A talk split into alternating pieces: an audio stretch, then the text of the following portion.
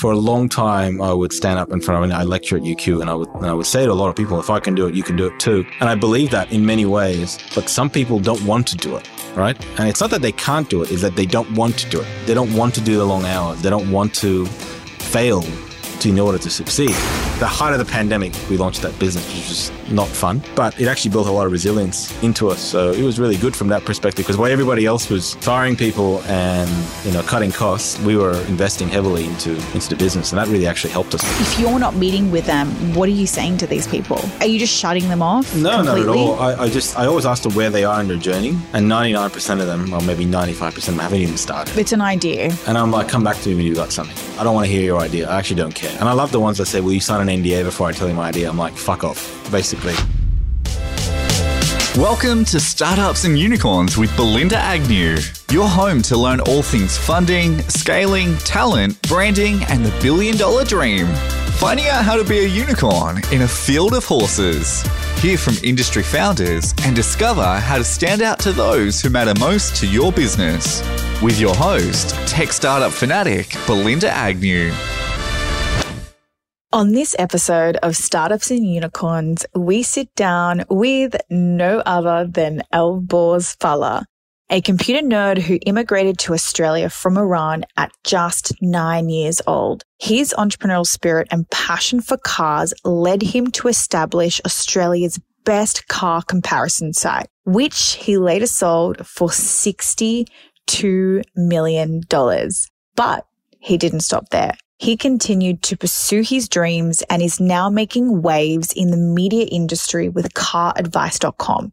Join us as we explore his journey, including his failed business ventures and learning from all the experiences and insights into the world of entrepreneurship and relationships. Welcome to the show, Alborz. I like to start off with understanding who Alborz is and your childhood and how that came about because I feel like a lot of the the childhood upbringing and how your parents raised you and what happened really shapes you as a person and who you are. So, can you tell me about who's Alborz and and your upbringing? Sure. Uh, well, I was born in a town called Ahwaz in Iran. Um, so in 1984. Was a bit, bit while ago now. I'm pretty old. Um, I used to think Oh, I was young, but I'm pretty old. Um, and uh, so I grew up there for the first uh, sort of eight years of my life. Um, I lived through the Iran-Iraq War. Um, that is a border town to Iraq, so we were right in the middle of the war, and uh, a lot of uh, vivid memories from that as a kid. Um, my parents, prior to me being born, lived in Michigan. Um, did their, my dad did his um, master's there, and my mum did it. PhD, right? Well, my dad did his PhD there. Sorry, my mum did her master's there. You're right. Yes. Yeah. Um, and uh, and uh, they came to Iran in the in late seventies after the revolution because they thought the country would get much better, and in fact, it got a lot worse. They couldn't get out. Um, but anyway, they they had me in 1984 after many attempts. The only child, uh, unfortunately. Or fortunately, depending on how you look at it. Um, and uh, yeah, so I, I grew up in a war zone for a couple of years, um, and then eventually managed to uh, get out of Iran and come to Australia in 1993. So, like, when you say you grew up in a war zone, Mm. what was that like? I mean, that you you may have suffered from PSD or something, right? PTSD. Yeah. yeah, that's right. Look. I, I'm yeah, I've got very vivid memories of tanks, planes, bombs, fires, buildings on fire, people dying. Yeah, hundred percent. I so you, you of- actually seen people dying at the age of how old were you? uh, would have when it stopped. I was five, so I, I remember like my dad running into building next to us to get bombed to get people out, and and uh, you know I remember acid rain. That was you know, people never even think that's a real thing, but it's a real thing. Like you know, Vividly, you remember Yeah, I still to this day. Definitely remember the acid rain. I was remember being in my parents' car Wow. and the sky turned black at, at like 10 a.m. or 11 a.m., whatever it was, and had to come get me from where I was. And the, literally the sky was black and it was raining oil. It's ridiculous. It's just, it's insane. Like it's some of the stuff you remember as a kid, it's insane. And, and, um, you know, like it's, uh, I, I don't have PTSD. I think I don't, I, I don't believe I do. Like I don't, Yeah.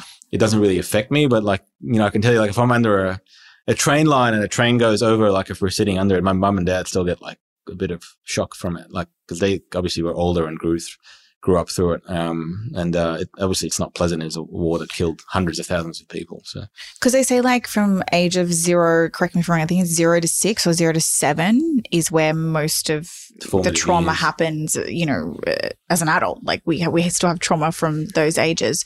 So can you tell me about your parents? Like, what was your mum like? What was your dad? I'm trying to understand where the mm. fire came from. Like, there's well, something. Yeah, I'm, I'm very fortunate because uh, my parents are both um, very educated um, intellectuals. Like, my mum's a, a, psychologist, got a PhD in child psychology, and I know weird having a mo- mother as a child psychologist, but I did. And um, and my That's my, not weird. my dad's got That's two PhDs, great. right? So he's got a PhD from Ann Arbor University in Michigan, and he's got one from uh, QUT in Queensland. So in the sort of uh, uh, medical physics and medical sports uh, world. Um, so quite two quite smart people with not an entrepreneurial bone in their body at all. Like they, they wouldn't know the first thing about business, wow. finance, anything. They were just university people. So, um, but I think the reason why probably my childhood hasn't affected me adversely is because obviously I had a my parents loved me, and uh, we had a, even though it was living in a war zone, it's horrible. Uh, you know, as long as you've got that sort of strong family unit, you feel safe, even if you don't, even if you're not as a child, you don't know any better. You know, I remember standing by the windows and watching buildings like being bombed 200 meters down the road and my parents coming like grabbing me and pulling me away from the windows because they always explode. And me not even realizing stuff like that. I have, I genuinely have vivid memories of that, but I don't think about it. Like it's, it's so long ago. Um, yeah. But I got to tell you, it does, um, does give me a level of perspective because when I hear people talk about rough childhoods and stuff, I never interrupt and say, well, you got no fucking idea what you're talking about. But mm. uh, it does sometimes feel like that, right? But everyone's got their own childhood and their own trauma, and I think it's doesn't matter if one sounds a lot more horrible than the other. You can't mm. um, undervalue one's own struggles in life. I remember you were saying that when I first met you. You were like, I'm so sick of people complaining about A, B, C, D, E, F, G. I mean, I grew up in a bloody war zone yeah. with missiles. Literally. And tanks Literally, coming down our yeah, street. Yeah. You know, like it was crazy shit. So That's insane. It is. So your your mum's a psychologist. Yeah. Your wife's a psychologist. My wife's training to be a psychologist, yes. Oh sorry. So yes. she's training. So yes. What's it like to live in a household of psychology? You feel like you're constantly getting read? Uh, I don't get away I mean, with you'd much. Be great at this at, at this point. You yeah, I don't get away with too much because um, they're always psychoanalyzing me. I suppose. Yeah, in, I feel in, like in you're psychoanalyzing me right now. I, I mean, I studied psychology at uni, yeah. so it runs in the family, right? It I, does. I, I, did a lot of psych subjects at uni. I did a lot of NLP after uni, like just on my own um, accord. So I'm a big fan of sort of human behavioral studies and, and things yeah. like that. I, I, actually really enjoy it. It's it's really helped me in business as well.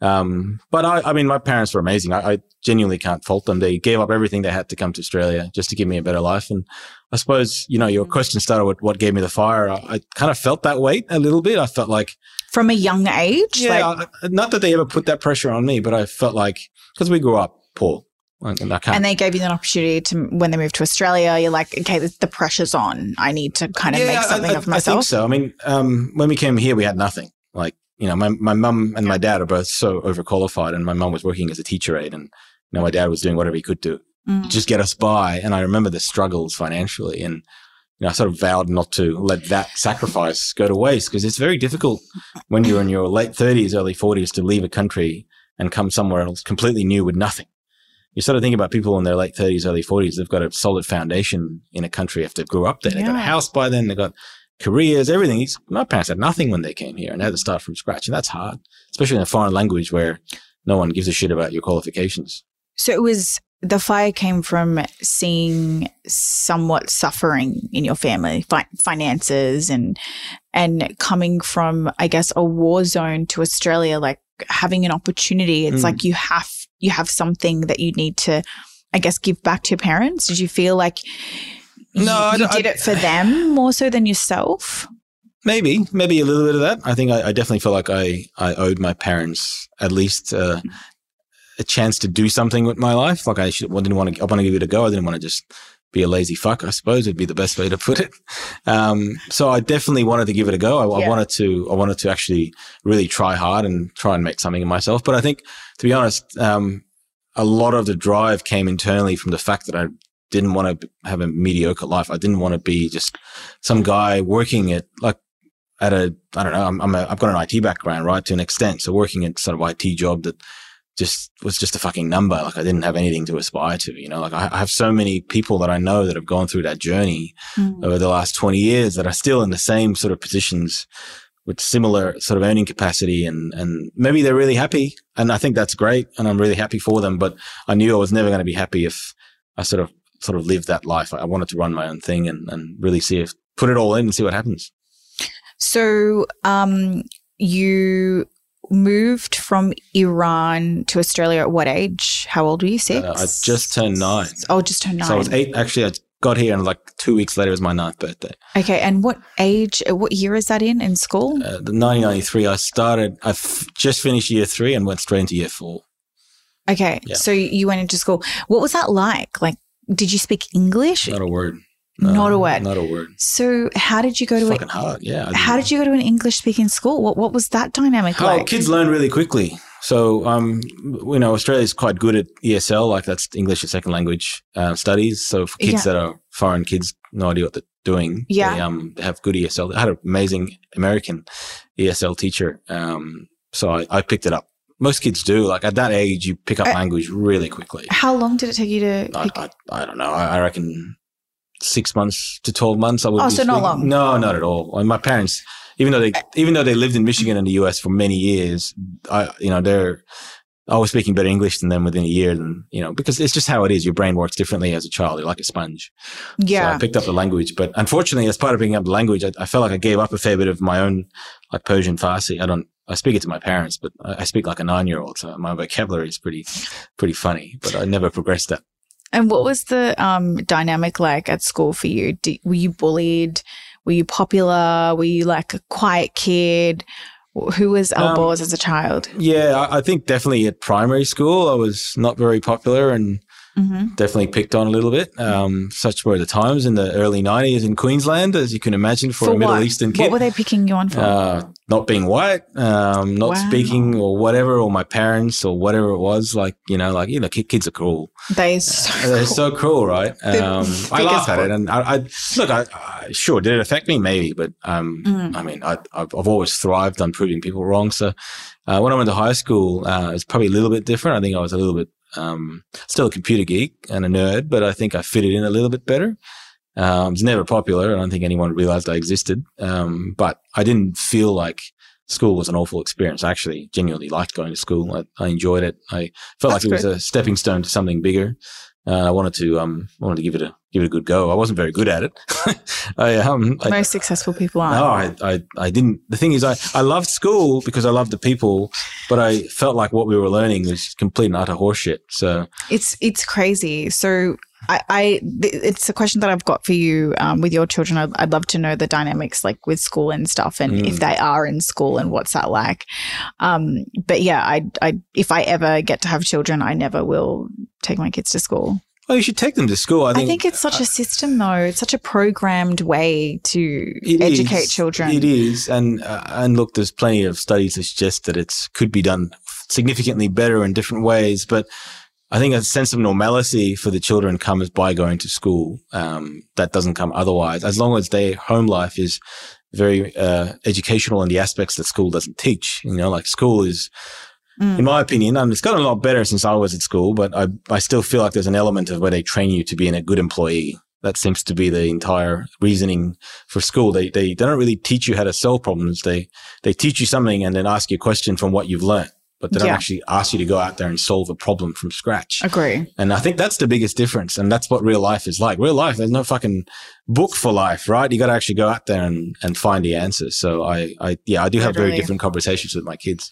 And this is the thing, they don't teach um, kids life lesson, like life itself, like money and how to earn money and what money's like and what it's like to to buy things. And it's just like the the the basic knowledge. It's I, not really I recently went and spoke at my old high school as a guest speaker, and they had me and uh, and another uh, former alumni, and she was a HR manager for some company, and I couldn't believe some of the stuff she was saying around. So, so, you know, some people ask us questions around, you know, like how do you manage uh, work uh, and home life? right. And my answer was, you don't. Like, if you're an entrepreneur, you're working a lot And if, if you're worried about work and home life, you're not an entrepreneur. You, you don't understand what it takes Yeah. to actually build a successful business. I've never met anyone that's built a successful business that was worried about, oh, it's 5.30. I better go home because that's when it finishes. Yeah. And, and the HR manager was like, well, you just got to make sure that you record all your overtime and you make sure that, you know, your employee pays you for all your overtime. And I was like, okay, so this is the different mindset between but that's an employee. employee. Yeah. I know, but, but like, that's, that's the difference, right? I, I feel like school doesn't teach you about realities of actually what it is to take risks, Mm. um, what it is to go out there and actually do something for yourself. Mm. Um, it's all about, you know, how do you get a good career? How do you find a good job? How do you progress in that organization? But it's not about how do you start the organization? you know, that's Pretty a different school. And that's, I think that's a family school. That's a school where you learn from people around you, potentially from your own parents, not in my case. Um, as amazing as they were, they had zero business sense whatsoever or financial Yeah. sense for that matter.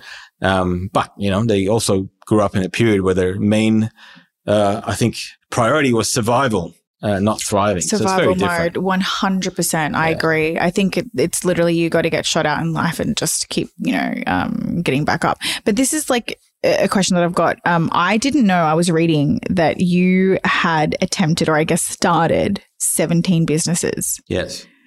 Seventeen, Yeah. and you It's failed all of them.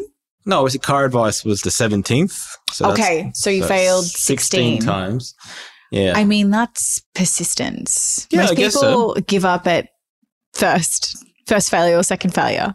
Yeah. I, mean, I, why I did you keep started when I was 12. So I guess I started pretty early. But why did you keep going? Like, what made you not give up? Like, what was the thing that you just like, I need to keep going? Because you were about to give up at some point, I read. I actually, I actually uh, did kind of give up at the very, very end. And I got my first ever real job after I shut down my internet cafe. That's right. Yeah. You were about to Um, give up at that point. I, I did. I feel like I did give up to an extent. I feel like I So did give up. What I- happened? Um, so I, I, yes, I did. I did start a lot of businesses uh, in my youth. Um, some of them uh, far worse than others. Um, there was a couple that actually did really, really well. I just didn't have the business acumen to make them work. As an example, I had a website called myweblog.com before the word blog was even a thing. What was it called? My Weblog, like that's what, weblog. that's what blog is short for, right? My Yeah, yeah. weblog. Yeah, it's I still the domain actually. I wrote the entire back end, everything in PHP. It was amazing, and it was basically a blogging platform before Blogger. Um, and at its peak, it had over sixty thousand active bloggers weekly that were using it to blog, to write stuff, write their personal life journal, whatever it they were writing, and it was getting so much traffic. And I couldn't afford to pay for the hosting because it had, it wasn't making any money. It was all free, right? And my Right. parents were paying like 600 bucks US a month in hosting. And they were like, what the fuck is this? Um, what is, what is this happening? Is that credit card being scammed? And Oh I was God. like, fuck, what do I do? So you know what I did? I turned it off one day. I literally turned the website instead of like working out how to monetize it or find a business partner to help me, anything. I think I was like, I don't know, 16 or something. yeah, yeah. Um, I just went, oh, fuck, I got to turn it off. And then I got like thousands of angry emails saying, where the fuck is my life journal for the last three years? So I had to turn it back on and let people download their journal and then turn it off again. So um, that Oh was a my God. learning experience to tell you because that site worked. That site categorically worked. So when, when I talk about business failure, it's very multifaceted because some of them just didn't work. No one cared. Yeah. There was no demand. Some of them worked really well. I just didn't know how to monetize it. And that was certainly a case of one of those. but don't don't you believe that it's the right timing too? Like it's time, people. age, timing. Yeah. Like I'll, I'll give you an example. The last business I had um, was an internet cafe, uh, which Yeah. is the worst idea ever. By the way, if you ever ever think about doing something like that, just don't. It's a terrible I idea. don't even know if those things exist anymore. I'm sure there's a few of them still around, but when I started it, there was a shit ton of them around. Like that was before really. broadband had really taken off and smartphones. I remember it back in the day. Yeah. yeah, they were everywhere, right? And uh, and we had one, and you know what? It was like thirty computers earning thirty three dollars an hour. Like your maximum earning potential was already capped at ninety bucks an hour, and then you had rent, staff. It was just the worst idea. Anyway, that little calculation would have really saved me two years of my life. But I just thought it was a cool idea to start an internet cafe. Um, so, as part of that, we realized that's not going to really work. Me and my business partner. So we actually started doing web development, and Okay. and the reason that Car Advice started is because we had a dealer, random car dealer, reach out to us to say, "I need you to build me a dealer management platform where I could upload my cars when I list them when I have cars for sale." Yeah. So I was like, "Oh, that's a cool idea." So I um I went and met with him. I was like, I think I was like 19 or 20, and I hand built again bespoke dealer management platform where he could take photos. It would straight go onto his website, show up with the price. He could remove them. Stuff Yeah. that, you know, people are using now Yeah. back in, what that would have been. That would have been early 2000s. And uh, I charged him $800. It took me like two months to build it. Can you believe it? Like $800? That's a project that a business these days would charge like half a million bucks to build. Um, but anyway, I charged More. 800 bucks more. Yeah, maybe. I don't know. I'm not in web development, but, um, but you know what? That made me realize how crap automotive was online in Australia. I was like, wow, no one's doing automotive properly. Now, if I was smart, I would have actually just used my own platform and started a car sales equivalent back then. But I didn't see the thing because I was like, I just love cars. I just want to write about cars. I want to talk about cars. I don't want to do the selling and all that, all that stuff that makes money. I want to do the, the but- cool stuff. Just quickly to interrupt you, when did you know that you had a love for cars? Like, was this like at a really oh, young oh yeah, age? that's, that's always been there ever since I was a had a kid in? Iran. Yeah, I don't know where it came from because my Does, was there a moment you seen a car in Iran? Do you do you remember seeing a guy driving a car, don't know, or maybe dad- like and this sounds cars crazy, get chicks, and you're like, oh, like if I What, get a car. I can No, get chicks. like I, what was um, what was the thing? There's something that guys usually fall in love with Honestly, I. I think, then this sounds crazy, but you got to remember it's Iran in the 80s. My dad used to let, let sit me on his lap and let me drive um, while he was, I mean, obviously he was driving, but I would pretend I was driving. I just Are you love sure he was driving? Uh, I don't know, Okay. but um, I, I always just had this fascination with with cars. Uh, always had a fascination. I had a lot of good memories in cars. Going places with my parents in a car, like just you know, like there's always a good, positive feeling. Mhm. And when I came to Australia, obviously there's a lot more here, and there's a lot more money, and there's a lot better cars. So that sort of builds up. You know, I, I still remember the first time I saw like a supercar and how Yeah. amazing that was. And you know, like I saw it, like it's down at local shops, and every day I would. Of course, it makes you feel would- inferior. Not like, every day, but every other week or so, I would see it. And one day, you know, like the guy let me sit in it. And I remember that, like as a kid, I was like, "Fuck, this is amazing! Like, the best day of my life." And I get to sit in a Lamborghini. Like that's why every time now, when I have the cars and kids look at them, like, "Come sit in it." 'Cause I know, I see. you know what I mean? Like I'm, I'm always yeah. like, I remember that So feeling as a kid, and yeah. it's, it's nothing to me. It's ten seconds, two minutes in my life that of course, this kid's gonna go. Fuck! When I grow up, I'm buying that car. And that's what it takes. Sometimes those little moments that you anchor. So Oh, 100%. And I and I feel like those moments, I guess for me now getting older, those moments are like the best moments. Hmm. Better than anything else is like just giving back to somebody or giving a piece of advice or just you know, answering a question to somebody or giving time to somebody like that. It's it's seriously like tenfold yeah, to them. absolutely, absolutely. And it means the world to them for you to, you know, give up your time for somebody like that. Uh, I mean, Especially I, I if they look up like to it, you. It, it doesn't really mean much to me, so I'm happy to do it because it obviously means more to them. So Yeah. if someone asks me a question or if someone wants to sit in one of the cars or whatever, I'm always happy to oblige. You did it for a um a formal a, a do guy a asked you. Yeah, yeah. I he a asked you. Yeah. He asked you a question. What did he say on the NGL? He's like, "Can I hire your car for my formal?" And you're like, "No, I'll give it to you for free if you just ask me nicely." Yeah. Well, I don't. I mean, what's, what, what am I going to do? Like, something like make, that. make hundred bucks I was like, "This is great. This is great. Maybe I should just ask him for his Lambo for the weekend if I ask him nicely." Yeah. Maybe not that, but um, you know, I'm, I'm kidding. I'm kidding. So, like, you you attempted businesses. Okay, sixteen. You then went on to the seventeenth business, which was caradvice.com. Yep. And that was born in 2006.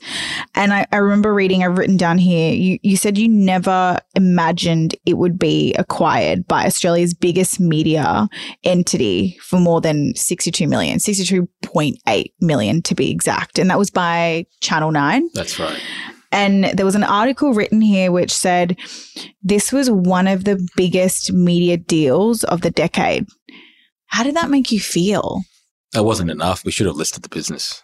It No, yeah, IPO, it you were talking about IPO yeah, at the yeah, time. no, it was a mistake. Actually, we should never have sold it at so, that price. so the day that you signed the contract with Channel 9 for 62.8 million, were you just like shit?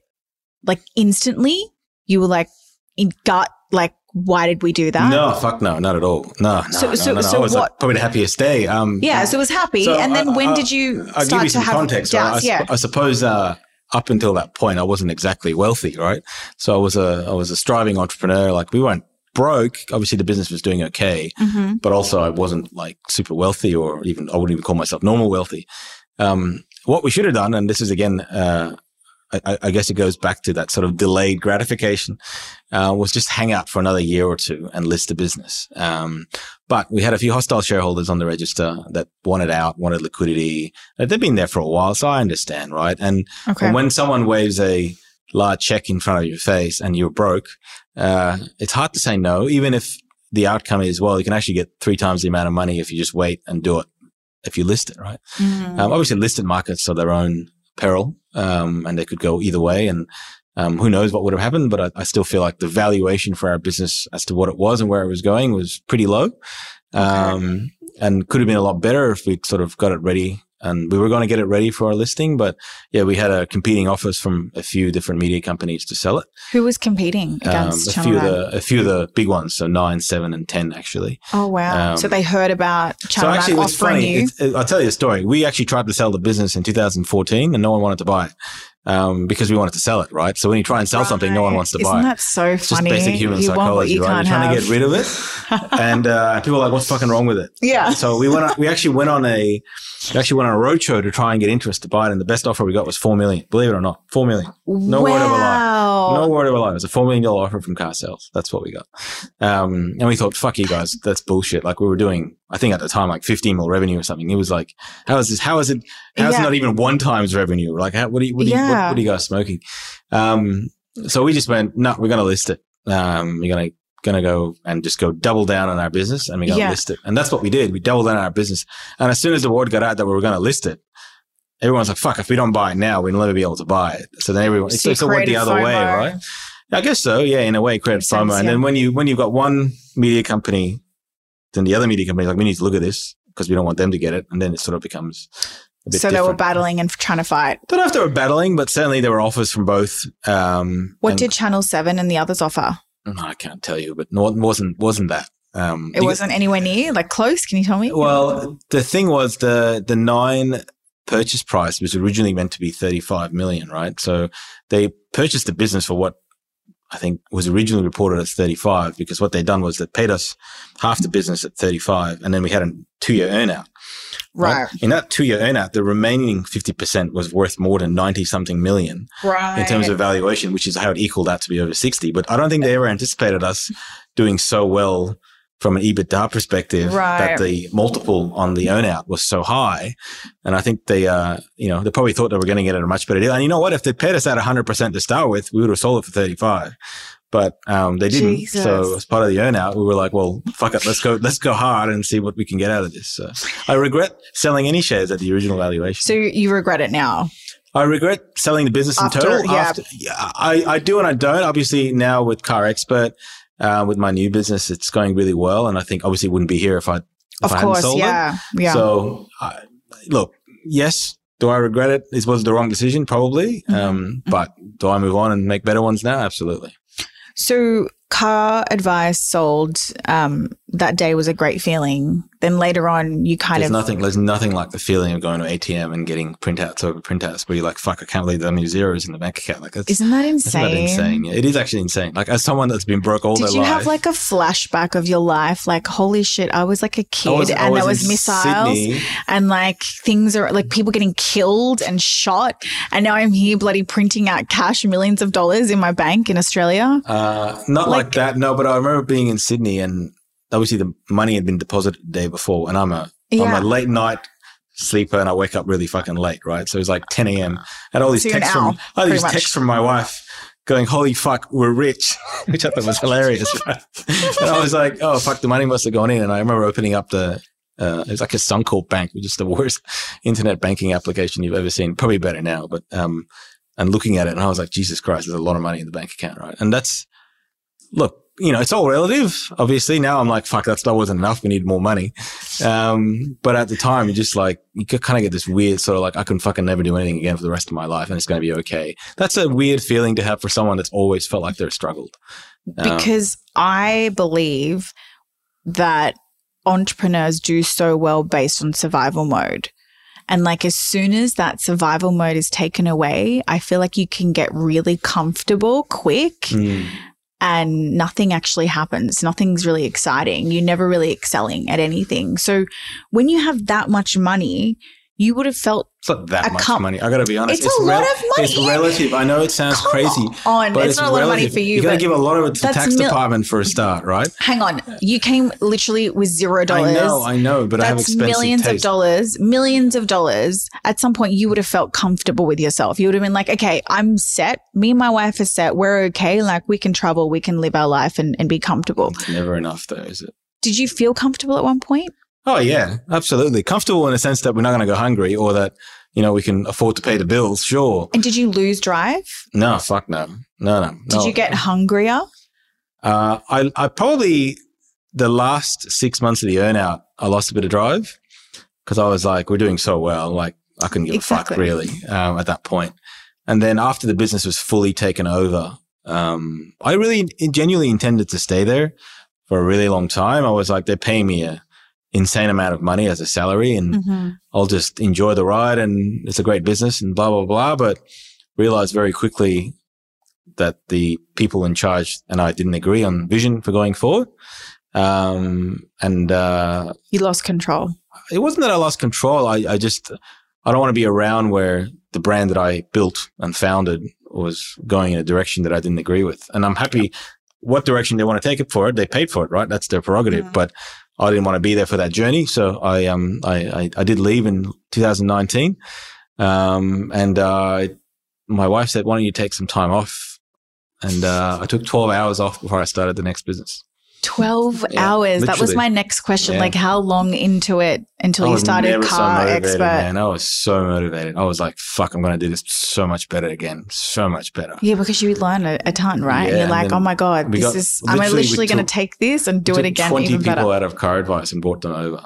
So 20 people. twenty people, yeah. So Oh I know gosh, people they, would ask have, me. they would have hated you. people ask me, um, well, they must have because they shut it down. But um, uh, they asked me like, how the fuck could you actually one leave and start a competitor, and two take so many people with you? But um, I mean, I'm still here. I'm doing it. So Reputation. clearly, uh, clearly the legalities worked. And if you look after your people, people stay with you. They follow Well, you everywhere. everyone in our everyone that came over in the early days in our business has shares in the business in, the, in car expert in the new business. Oh, So okay. gave- so you do employee shares. absolutely you gave more than 20% of the company away to staff um, to entice them to come over because why else would they come over like what's the point of leaving a super cushy business that's ran by australia's largest media company earning good money and come sense. work for a startup that may or may not fucking work Makes sense. you know what i mean A lot of people are against the whole employee um, share scheme. I've spoken to a few Really? business. Yeah, some people are really iffy about it, and then some people are all for it, like because Amazon did it and all these big guys did it.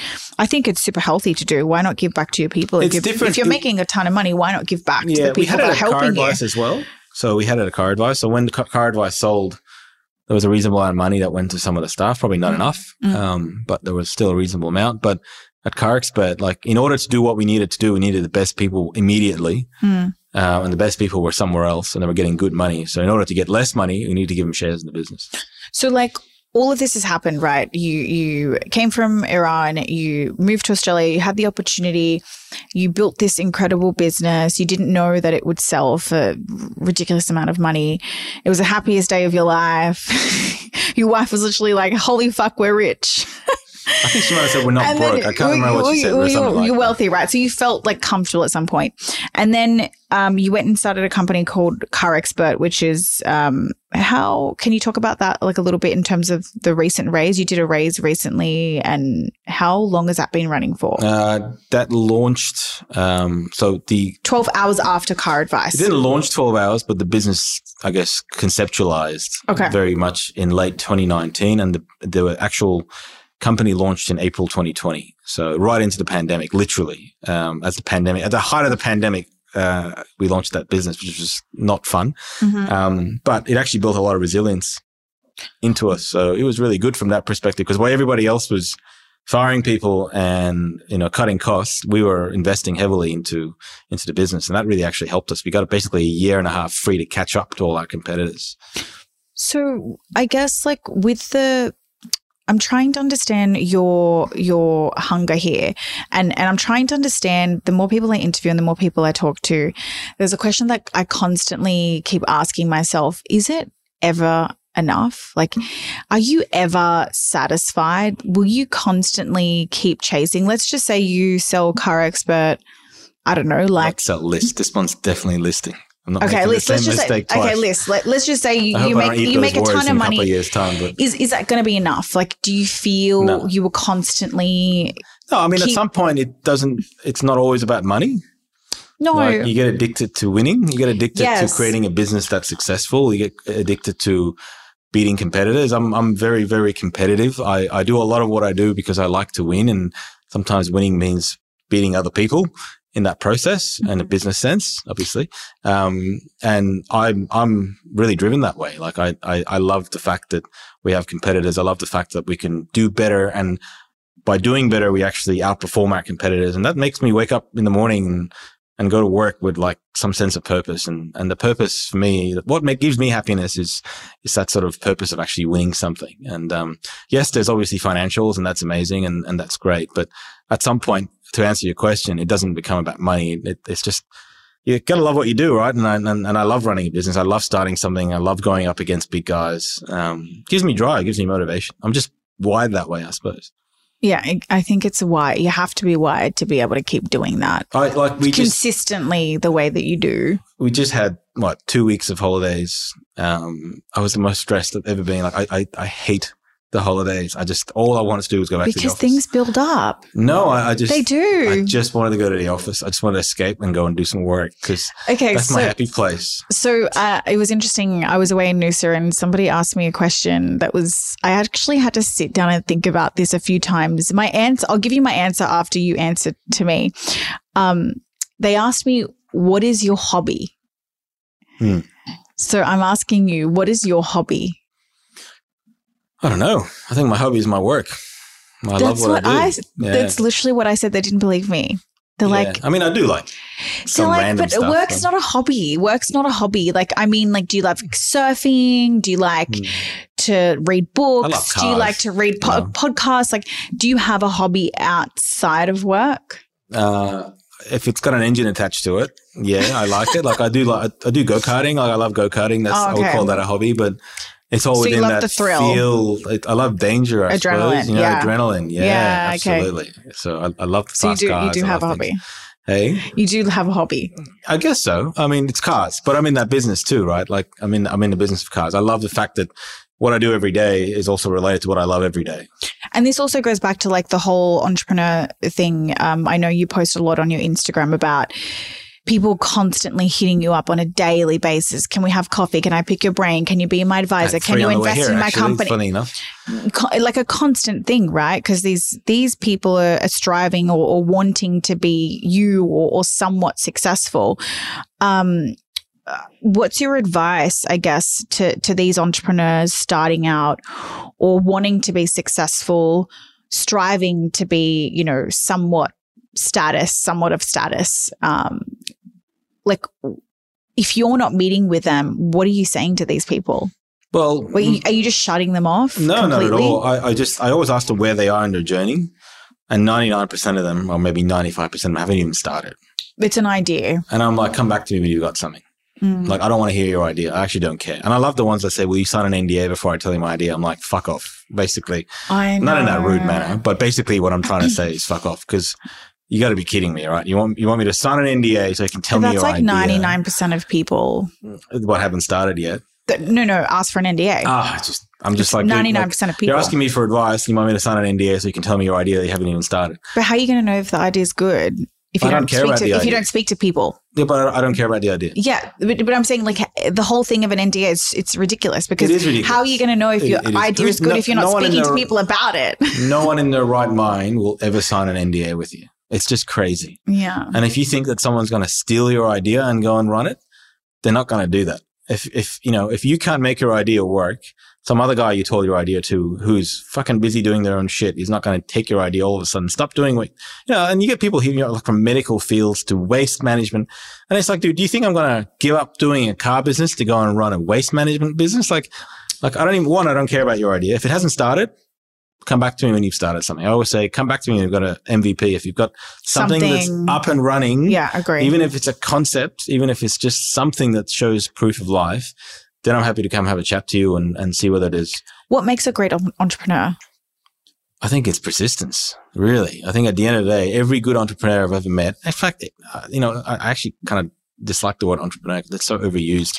And I mean, it's actually it's, turned into like basically calling people influencers now. Everybody says that. I know, it's insane. So I actually hate that everybody word. Everybody hates entrepreneurs. Yeah, well, that's because most of them are fake. Um, it's true. Most entrepreneurs are, I mean, they're not, they are, they're completely fake. But like, what makes, what makes an entrepreneur fake? What do you mean by that? People that love the idea of being an entrepreneur and they spend most of their life pretending to be hustling. You mean solopreneurs?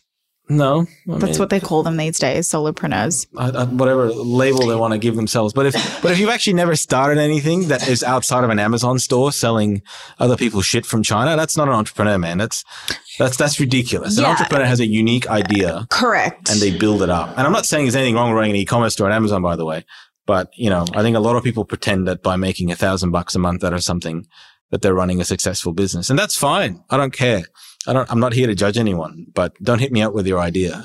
Do you think that you're born with persistence, like grit? Do you think that you're born with it, or do you believe that that's something that's built over time? It's a really hard one to answer. Um, if uh, I think there's elements of both, but I genuinely think you're born with it. I, I used, so I used to think you weren't. Most people say you it's learnt over time based on the values that come to your life, but I don't. I don't believe that. I feel like it's in you. It's for, you either long, have it or you don't. For a long time, I would stand up in front of. Mean, I lecture at UQ, and I would and I would say to a lot of people, "If I can do it, you can do it too."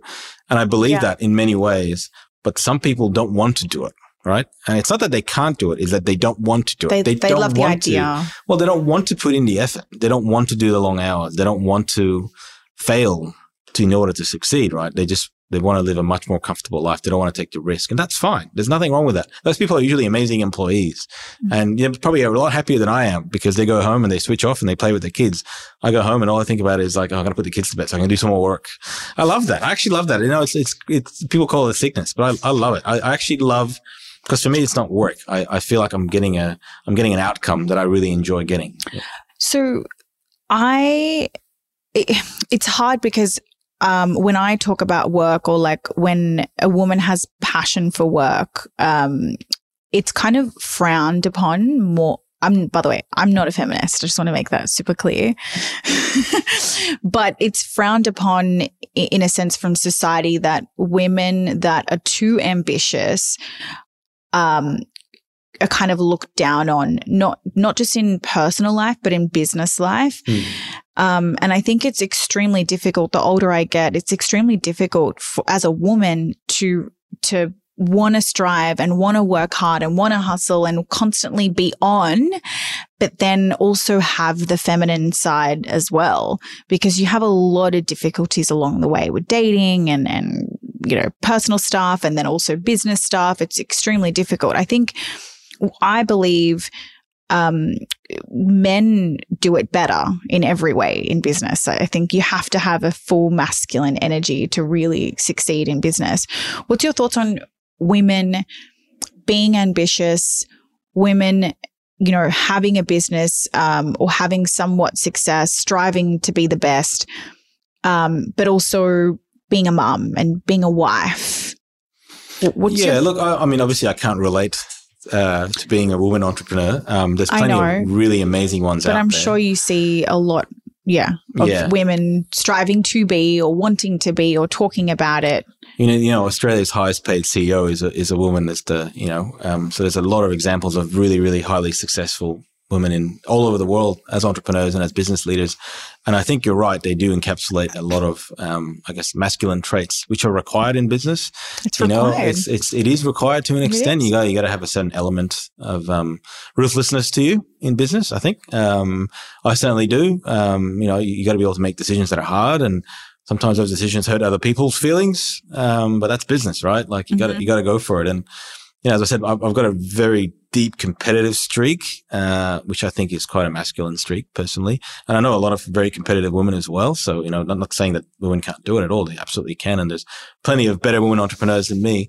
Um, I don't know. I, I can't relate to, to the, from, from your perspective, but, but I think certainly it must be pretty difficult. And I can, I've definitely seen it, uh, from my side of, of, I guess, men talking down to, uh, female entrepreneurs or, or at least not necessarily talking about them directly, but sort of feeling that way towards them. Mm. Um, I don't believe it's right necessarily. Um, I, I, certainly think that, um, if you or if any woman wants to achieve the things that any other male has achieved, you can absolutely go and do it. But you do have to adopt a certain personality that doesn't 100%. necessarily resonate with the, I suppose, some of the other aspects of yeah. Know, being a feminine.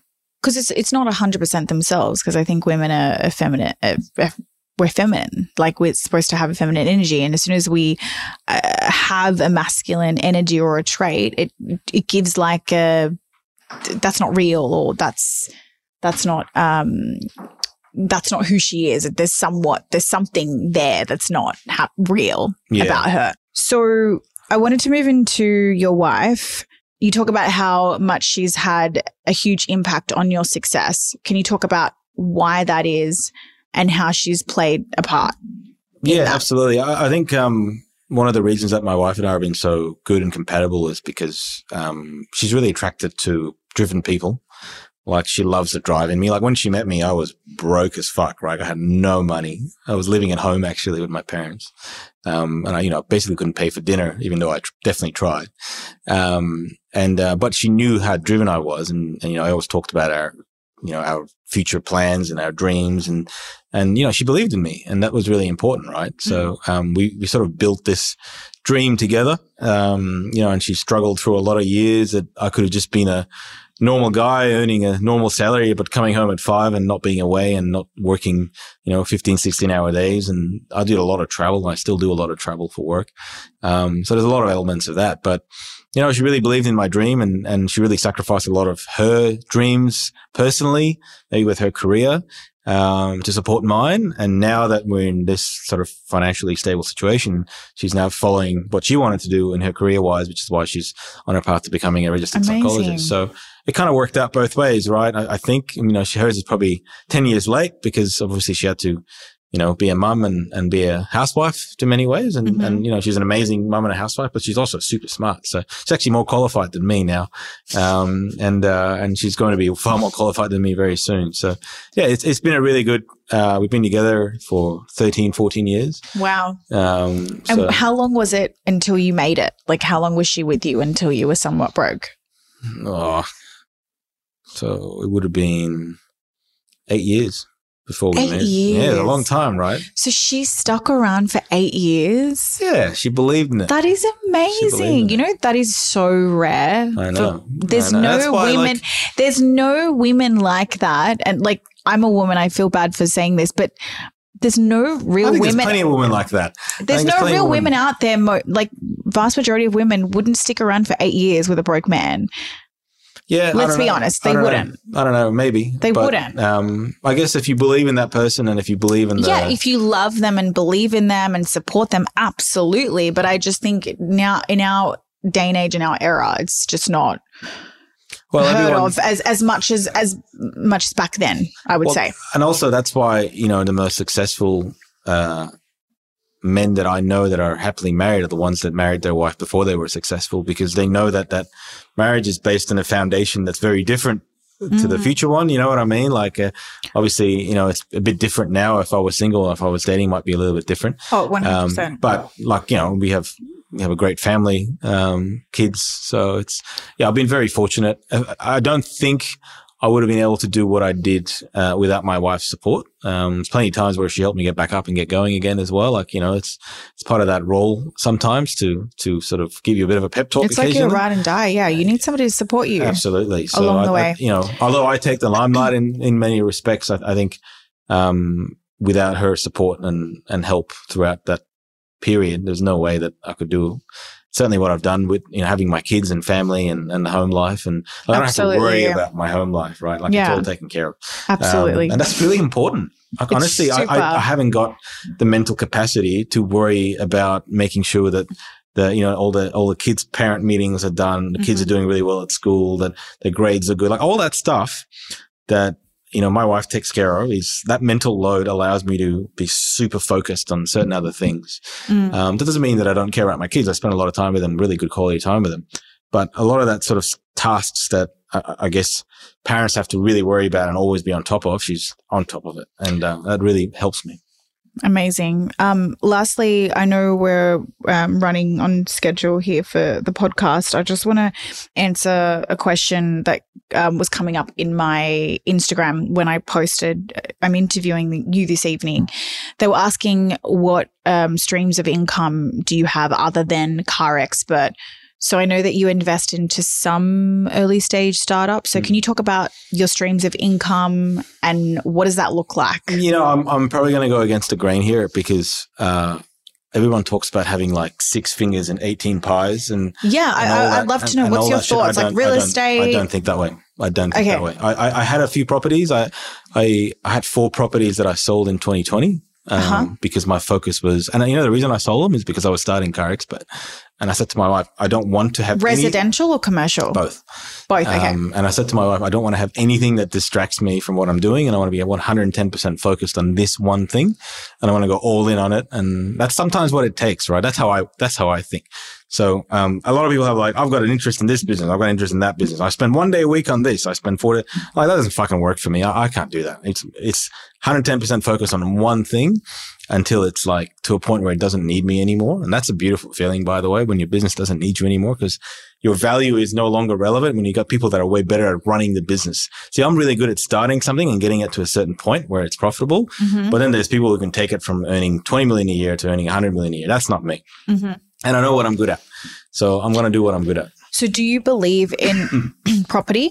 Like, do you, is that something that you want to invest in to the future? Or is it just kind of you're laser focused on um, businesses at the I moment? think when I retire as an entrepreneur, that would certainly be something I invest in for passive income. Mhm. Um, but I kind of look at property as like super. I kind of go, um, it's a good long term investment and it's Mhm. good at some point when you're going to want to pull the money out. But I'm too young at the moment to think about things in a 20 year cycle. You know, I'm more of a five to 10 year cycle. And for me, in the next five years, I could do a lot more with that money or with that mental headspace in I a agree. business than I can with looking at buying some. I bought some commercial property. I did it all. Like I've done it all. I went through that phase, right? yeah, yeah. I learned a lot about it. I actually made good money out of all the properties I bought and sold. So I'm not saying don't do it.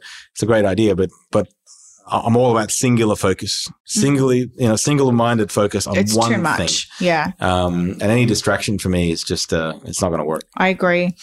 Um, I want to wrap up the podcast and um, ask you a question: Is what do you hope to achieve with your business in the future of Car Expert or overall, whatever you're you're working on? Because I know you've got a huge passion, or I guess not passion, but an interest in AI and things that you post on Instagram. So, is there anything in the future that you're looking at getting into or dabbling in? Yeah, I mean, we were already using AI for a bit of the stuff that we do on Car Expert around um, content generation, but also in understanding our own content and summarization and things like that. So AI has been really helpful with that. But my see, previously at Car Advice, our aim was to be the largest new car site in the country by audience, and we were. Um, you know, most people, more people read Car Advice when they're looking for a new car than anywhere else. With this one, you know, we're really actually taking on a much bigger competitor, which is car sales, which we never did previously.